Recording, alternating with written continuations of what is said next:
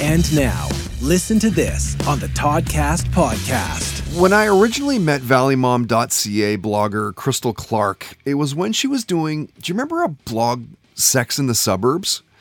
Meanwhile, I was doing CFOX afternoons from 3 to 7.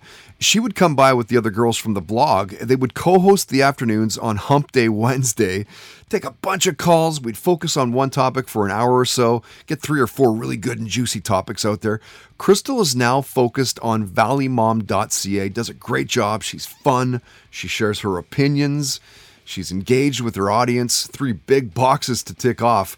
And when Crystal was a guest, we talked about binge watching Game of Thrones and Vanderpump Rules her favorite vacation destinations, being sober, and going out with your friends who drink. We talked about Lollapalooza and Edgefest, Disneyland, legalized marijuana, and she talked about how social media and the online game has changed over the years. Listen to this. The whole like online game has changed so much. It's all about Instagram. And I'll be honest, I'm terrible at Instagram. I don't have a pretty life.